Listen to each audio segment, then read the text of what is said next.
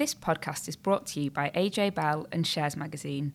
Shares Magazine is published by AJ Bell Media, part of AJ Bell.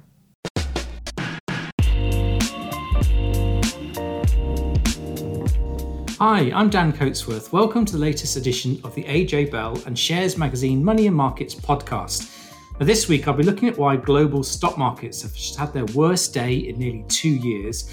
We'll also be chatting about takeover activity in the tobacco and property space and why e commerce companies have something to worry about. Laura Suter joins me on the podcast this week. Hi there. The UK continues to be fascinated by the property market, but we could be at a turning point after several years of soaring prices. So I'll be talking to Guy Harrington from property loan group Glenhawk about what he's seeing in the market. If you've ever wondered how analysts come up with buy, hold, or sell ratings and how they create share price targets, stay tuned for an explanation on how this works. Now, Laura's also got some important information on scams, which featured in the Queen's speech. But first up, so let's look at what's been happening at markets this week. So, Dan, what's been going on? Uh, well, more bad news, I'm afraid. Oh, no. Yes, you know how it works. it's been pretty rubbish year to be an investor, to be honest. So it's um, desperately looking for some positive news. So we had the US Federal Reserve put up interest rates. Uh, the market initially was quite relieved that it wasn't as aggressive as perhaps it could have been. That only lasted a day. So then you had uh, more fears over inflation and possible recession. And, and then came Monday, 9th of May, was the, the saw the global stocks experience their worst day since June 2020.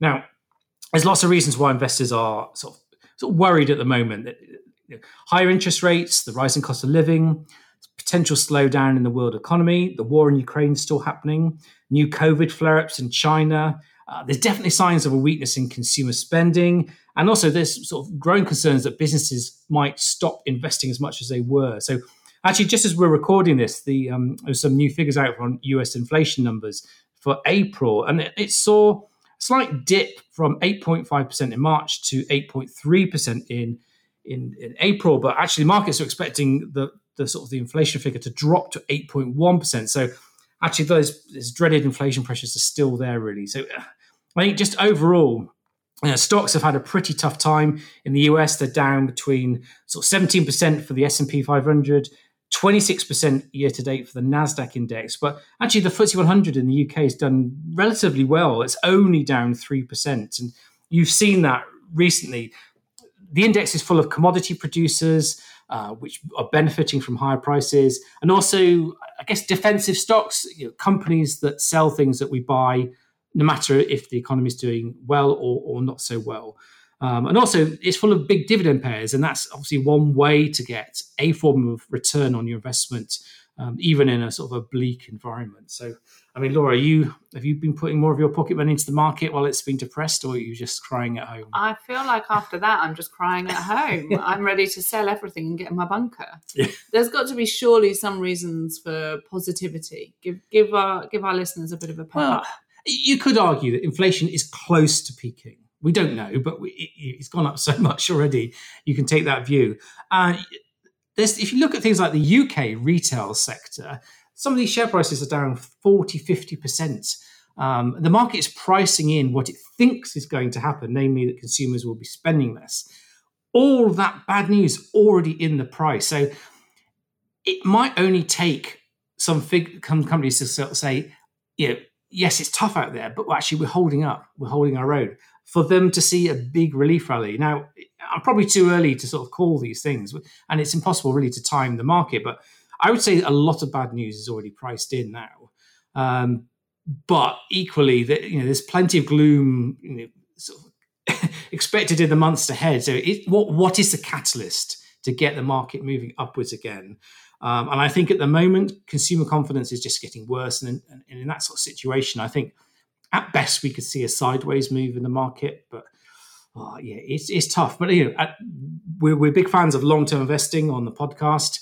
Um, if you've already got investments, just stick with them if you can, and just hopefully ride it out. I mean, you know, this two years ago we were sort of talking about massive drops February and March in the stock market. Didn't take long for that to sort of recover again, particularly in you know outside of the UK. So, yeah. And in terms of that consumer spending point, I think from the personal finance side, what we're seeing is a lot of low income families hit by the cost of living crisis, but actually probably a bit of a divide in the nation. And there's some people that are still doing very well, still being able to put away money to the side and can absorb those cost increases. So while they might have a little bit less money, actually, it's probably not going to stop them spending on nights out and on big holidays and things like that. So there's probably a bit of a divided nation, isn't there, when it comes to consumer spending? I think so. And you know, there's certainly still a group of people who saved up money during lockdown and they're still sitting on that cash. So even if times get hard and those bills are going up every month, they could potentially dip into it. It's whether psychologically they want to use up that money or they might be thinking, it feels quite nice to have a lot of this sort of cash buffer. So, um, yeah, it, but equally, sort of lower income earners who perhaps don't have cash savings and actually finding life hard. You know, it's no wonder that they, they were going to be spending less. So it, it, we saw some figures um, in recent days for some of the big online companies in America. Now, Amazon is sort of talking about um, life is getting a bit harder. eBay and Etsy, so this is you know, the auction platform, and, and, Etsy sells sort of crafty sort of stuff. Um, they both sort of gave very weak guidance, you know, and so this has sort of raised the question: you know, is the world falling out of love with online shopping? I don't think it is. It's just that we've had two years of spending considerable amounts of money via the online channel. Now people are thinking a bit more about it. So um, Shopify and Wayfair, also names linked with online stuff. Both of them saw their share prices fall heavily last week, and it's all linked to the same thing. You know, how much will the consumer spend? Uh, our growth rate's slowing. I think you know, I think we know the answer to both of those really. So, what else is going on in markets then? Well, there's a bit of takeover activity, which seems to be a sort of a common theme at the moment. Philip Morris, um, the cigarette company, is in talks to buy Swedish Match. Now, this company doesn't actually make uh, cigarettes. Its main products are stuff like nicotine pouches and, and chewing tobacco. Um, also, in the property sector, we've seen two deals in the last few days. One is that Shaftesbury, um, which is a big London West End landlord, uh, has made an approach to merge with capital and counties. Um, and if they came together, they would own a sort of big portfolio of uh, lettable space in, in, central and west London, places like sort of Covent Garden and Soho. We've also seen um, LXI REIT make an offer to buy Secure Income REIT. Now, you may not know who those are. They're both real estate investment trusts. LXI owns things like hotels and car parks. Secure Income REIT owns Alton Towers theme park and oh, now I'm interested. Uh, a few hospitals and Manchester Arena. So what is it's quite interesting. Sort of, um, it's sort of quirky sort of uh, assets, but you know they, they seem to sort of you know, car parks and theme parks. Yeah, you can see that there's logic in putting those sort of things together in one portfolio. But you know, I think you know, against all this backdrop, it is really interesting to see deals still happening. Yeah, it's interesting that there is still that takeover activity despite the talks of a recession. Um, also interesting that there's a lot of activity in commercial property space because obviously that was hit a lot during the pandemic and lockdown yeah, I think everyone was sort of predicting the death of the office block as more people work from home. While that's going on, the residential property market's been soaring. Lots of people that are looking to move house, or you know, there's not actually great availability of uh, properties on the market. So Laura spoke to Guy Harrington, who's the chief executive of Glenhawk, which provides short-term loans for property buying. Now, they talked about the outlook for residential property and whether the cost of living crisis might actually bring that uh, property rally to a halt. So, anyone who's been following the property market over the past few years knows that it's gone pretty crazy. So, what's happening at the moment with house prices so far this year, Guy? Oh, I mean, that's a, that's a tough one, Laura. It's um, we're, we're in quite a, a bizarre time, I think, um, when it comes to the house prices and the housing market in the UK. I think, firstly, if you look at the COVID situation and when that occurred in March 2020, it was looking like the housing market was going to get hit extremely hard. Uh, transactions weren't able to go through, surveyors weren't able to go out, and the whole market would essentially shut down. And I was forecasting um, quite significant drops in the market back then, and certainly drops when furlough ended and everything opened back up. Uh, however, I was I was completely wrong, and uh, we are where we are today with record house price growth month on month. That doesn't really seem to be slowing. And um, in my mind, 1% a month growth isn't sustainable. However, when you look at the demand and supply and how the government is constantly missing its uh, house building targets, then really there's no sign of it slowing down, which is sad for many that either want to get on the ladder or they want to uh, to progress on to buy another home, and the demand's too uh, too strong to acquire that property, so they're overpaying. So really, I mean, going back to your your words there, it is a crazy market at the moment. Um, I, would expect to see some slowdown with certainly the cost of living crisis is going to start to hit. Um, there's going to be more debt put on credit cards. Uh, there's going to be more leverage uh, in people's household financing. And add into that with the cost of the inflationary pressures with Ukraine, and then also the slowdown that we're seeing in China, which uh, is going to affect the UK property market. And at the moment, we've got three large macro events which uh, are going to affect our our island as such. Which uh, in the past I can't really remember too many issues apart from the global financial crisis, which um, all came to a head at uh, the perfect storm, really. Yeah, and that, that cost of living crisis, um, that's got to have a big impact on the property market later this year. I mean, you obviously touched on some bits there, people um, struggling to afford stuff, getting um, more debt, but also um, the Bank of England putting up interest rates, which is then going to push mortgage rates up from this like record rock bottom that we've seen. So, um, do you think that that's likely to have a gradual impact on the property market, or do you think there's going to be a kind of a bit more of a boom and bust type cycle to it this year?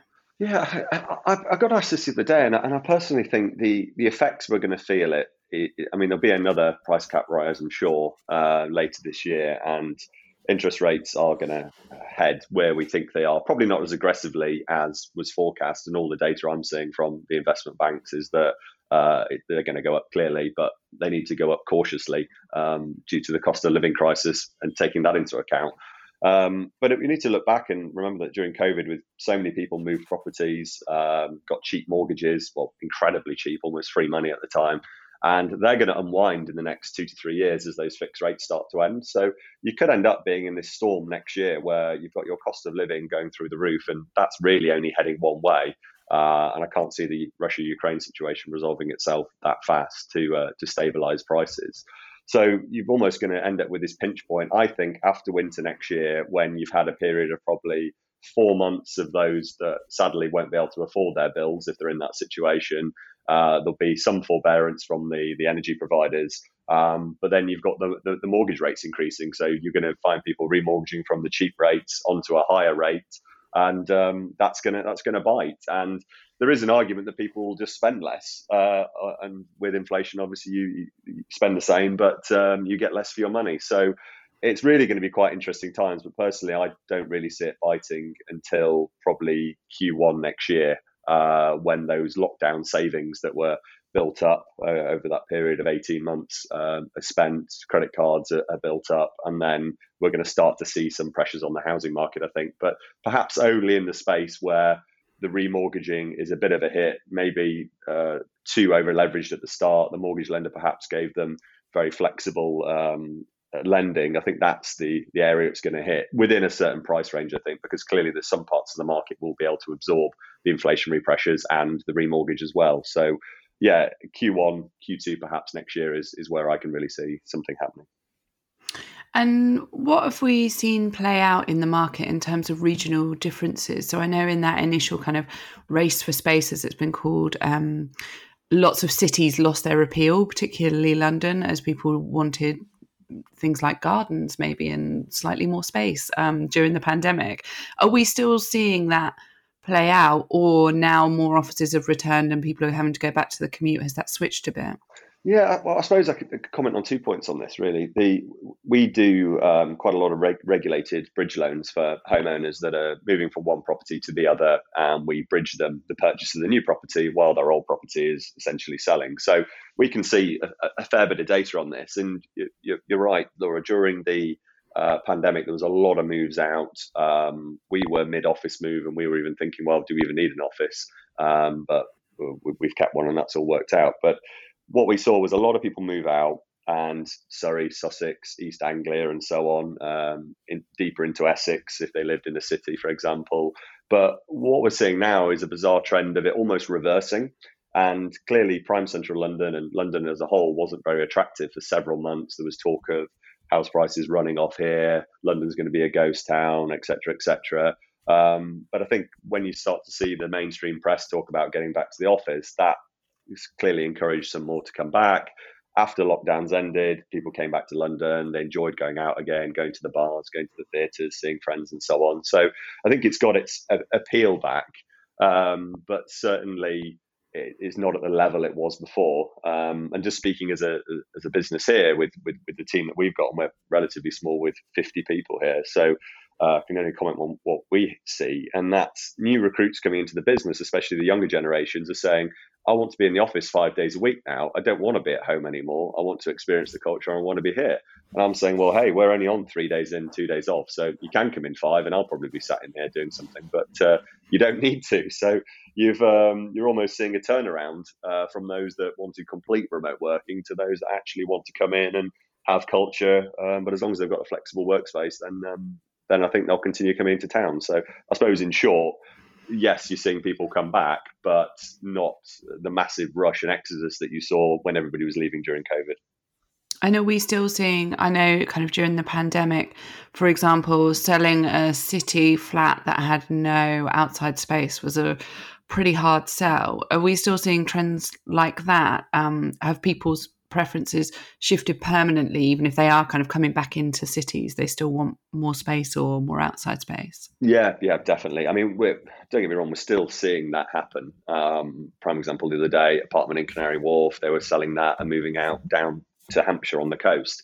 Um, their rationale for it: want a garden, a bit more space, uh, and they've got got children. They don't want to have a 50 square foot balcony in, in Canary Wharf, and that works for them. So uh, we're still seeing it. Um, and if you look at the, the house prices in the in the regions, especially southeast, there's uh, the the amount being reduced recently has been increasing. So clearly there's a bit of slippage in demand there, and that was only naturally going to happen, right? When markets opened back up, people came back into London and uh, uh, and rethought their life choices. But I think you know you're always going to get that flow of people cashing in, moving out, and wanting a, a change of lifestyle. But um, certainly it's reversed for us at the moment. We're seeing more people coming and buying back in London uh, as opposed to um, when they're all moving out during COVID.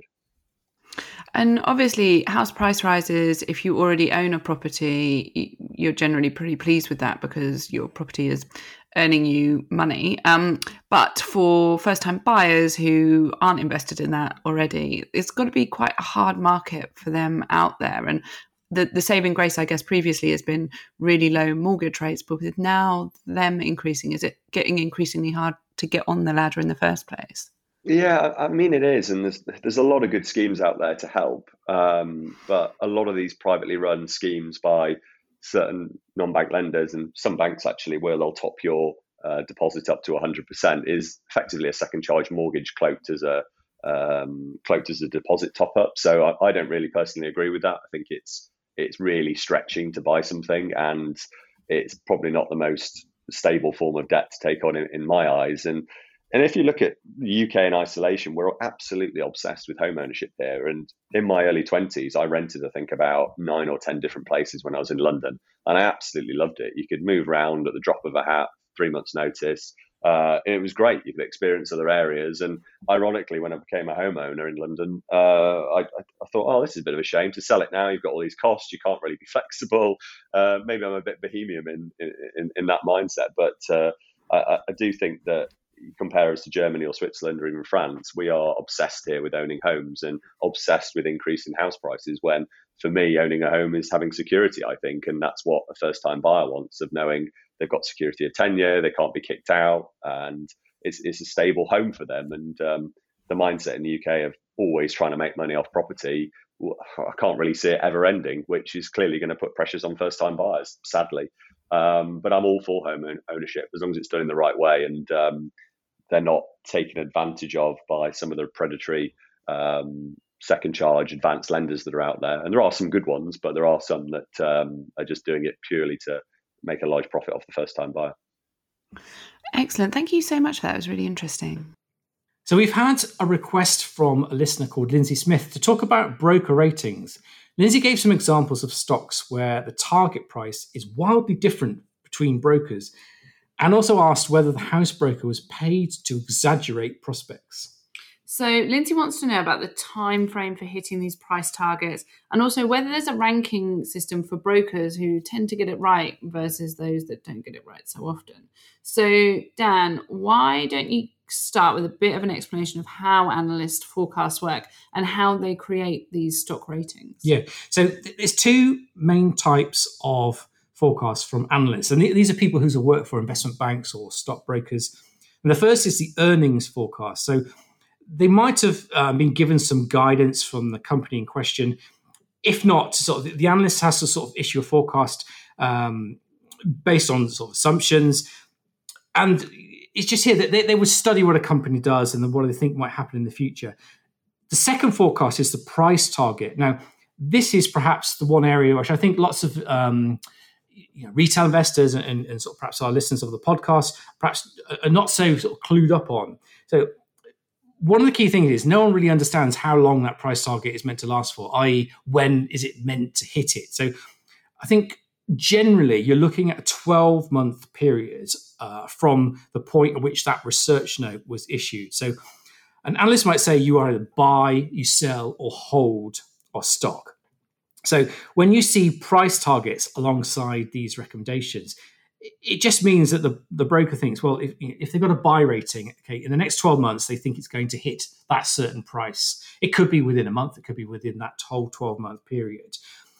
If they think it's going to be, sort of, if they're giving it a hold rating, it's because they think the share price might either rise by less or um, sort of 10% versus the or it could you know rise or fall by about 10% versus the current price so um, kind of it's just sitting on the fence really. That's about what they're doing um, now you might also see things like neutral which is kind of the same as a as a hold. And then when they've got a, um, a sell rating is obviously when they think the share price is going to fall by more than 10% versus the current price. Now lots of brokers use different systems so there isn't sort of a one sort of size fits all um, methodology to what they do. But to complicate matters, there's another bit of it. And there's a second part is rating stock with overweight, equal weight, and underweight. And, and what they're doing is they're trying to sort of predict where the share price might go versus a company um, company sector. So if they think the sector might go up by say 10% and uh, an individual company in that sector might do a lot better, they might say an, an overweight sort of rating. But um, you don't tend to see too many of uh, sort of the places issuing those sort of ratings. It, normally, it's just sort of the, the buy, hold, or sell. And are they trustworthy? Like, can investors trust these ratings, or is there a secret agenda these brokers have? No, I, I don't think you should trust them at all. Sometimes they, you know, they, they, they, pique my interest, and they're thinking, okay, well, maybe if someone's really bullish or really bearish, I want to read what they're sort of saying. But um, I think quite a lot of the time, you might find an analyst who's perhaps just too confident about the prospects for a company and they factor in lots of extra things like you know what if they made lots of acquisitions? And so they, they put that into their forecasts and um, and they're thinking okay well investors will probably be happy paying a higher multiple of earnings. So we'll, we'll bump up our sort of target price. So equally they can actually be slow to recognize when something goes wrong. They sit there thinking okay things will, will be fine. We'll just we won't do anything. So they're, they're very slow to downgrade forecasts here. And um, they can actually sort of be blind to what's going on, whether that's good or bad with the business. So I think that also there's there's lots of analysts who who they don't want to upset companies, particularly if they're a corporate client. And if they're not a corporate client, they don't upset them because they want to win them as a client. So um, if you ask someone who works in the city for their view on broker ratings, I think there's a consensus view that if if someone's a house broker, i.e., a company is employed by a company to, rep- to be representing them. And if they have a hold rating on the stock, what they really mean is sell. Because a house broker would never put a sell rating on a stock because they're going to get sacked from that account, essentially. So I think when you do see an example of a sell rating by a house broker, probably one of the stronger signals that something is wrong there.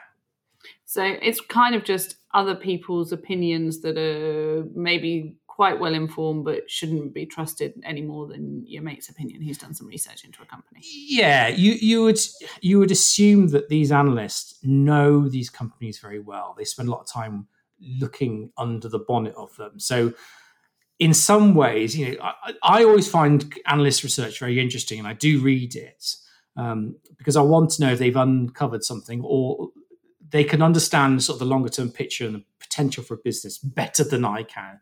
Because you know, let's face it, you know, I, I'm I'm sort of looking at stocks all day for my job, and there's probably private investors who know way more than I do, but it's impossible to know everything about every single company. So I think it's really, really important to to look at these things. But equally, I take them with a little bit of pinch of salt in terms of explicitly saying, right, you've got a piece of paper and it tells me if I buy it now, I could make 10% in 12 months. I, I just, I think that it's impossible to make that sort of statement with confidence. So.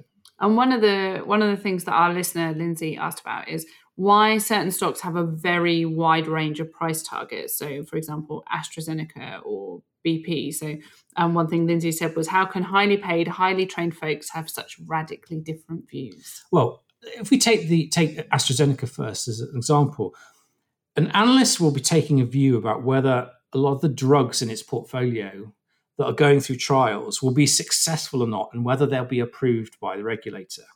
Now, someone who's got particularly high price targets probably thinking, okay, they're all going to get approved or majority, and then demand's going to be brilliant. Equally, someone might say, well, you know, I've looked at what they're doing and looked at you know the success rate for everything they've done so far. I'm not so sure that they're going to be. So that's why you can get a sort of a wide range of stuff. Something like BP, it might just be simply down to the forward oil price that they're using in their calculations about what the price target is. But um, you know, you get a, you get a, a a big stock in the FTSE 100 like these two, um, they could have 20 different analysts covering that stock. Uh, you know, and you'd think that they're all going to the same meetings, they're all having been the same briefings and stuff.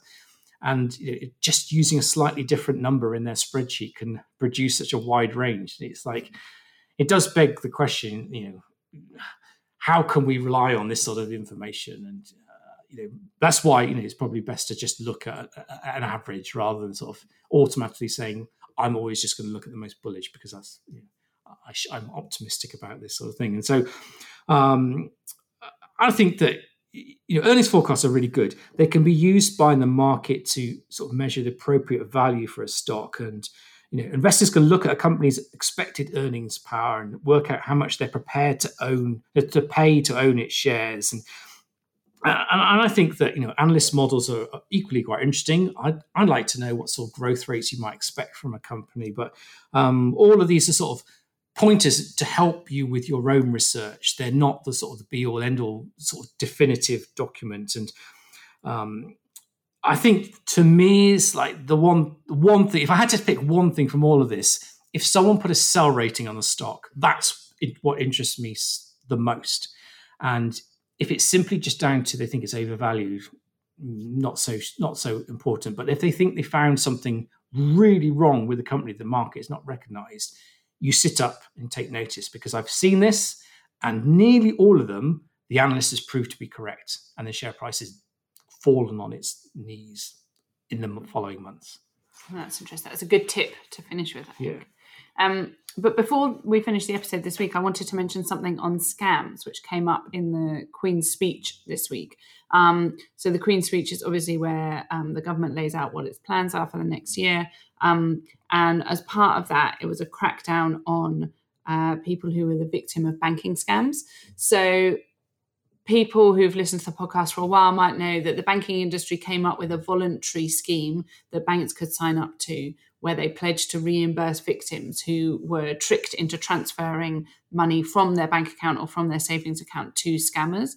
Um, the government clearly doesn't think that that voluntary scheme is working very well. It said that it's um, inconsistent in how banks apportion uh, reimbursements for victims, um, and also not everyone signed up to it. And so you end up with this patchy um, reimbursement scheme for fraud victims. And actually, the last figures show that for every one pound stolen last year, only 43p was reimbursed. And when we consider that the banking industry scheme was meant to um, pledged to reimburse all fraud victims. It's obviously not working. So, as a result, the government is now going to allow the regulator to force all banks to reimburse those fraud victims.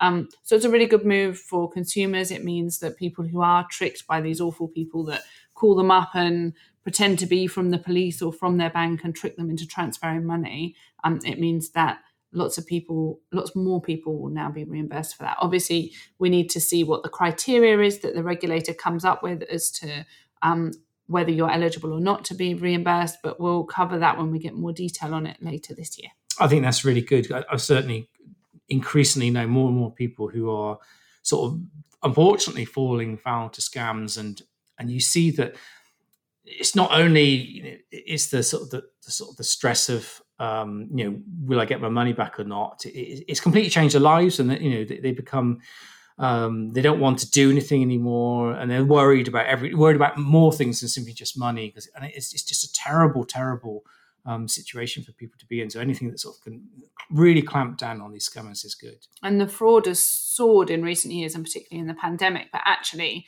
the real figures will be so much higher because so many people are just so embarrassed that they've been scammed that they never even report it or attempt to claim back their money. So um, it's a massive problem. Yeah. So just before we finish up, I just want to ask you one more thing, Laura. So there's going to be some changes to the one pound coin, which I think our listeners might want to know about people love coin news, don't yeah. they? People love changes in coins. Um, yeah, so there's going to be a new design of a one pound coin, which is going to enter circulation next year, and it marks the one pound coin's 40th anniversary.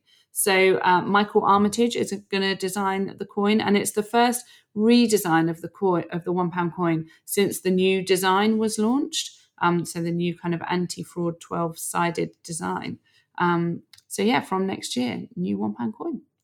Brilliant. And there'll be one pound notes back again soon. So. Can't see that happening. So, um, anyway, that's all from us this week. Let us know if there's a specific topic that you'd like us to cover on a future podcast or someone you'd like us to interview. So, send us an email podcast at ajbell.co.uk.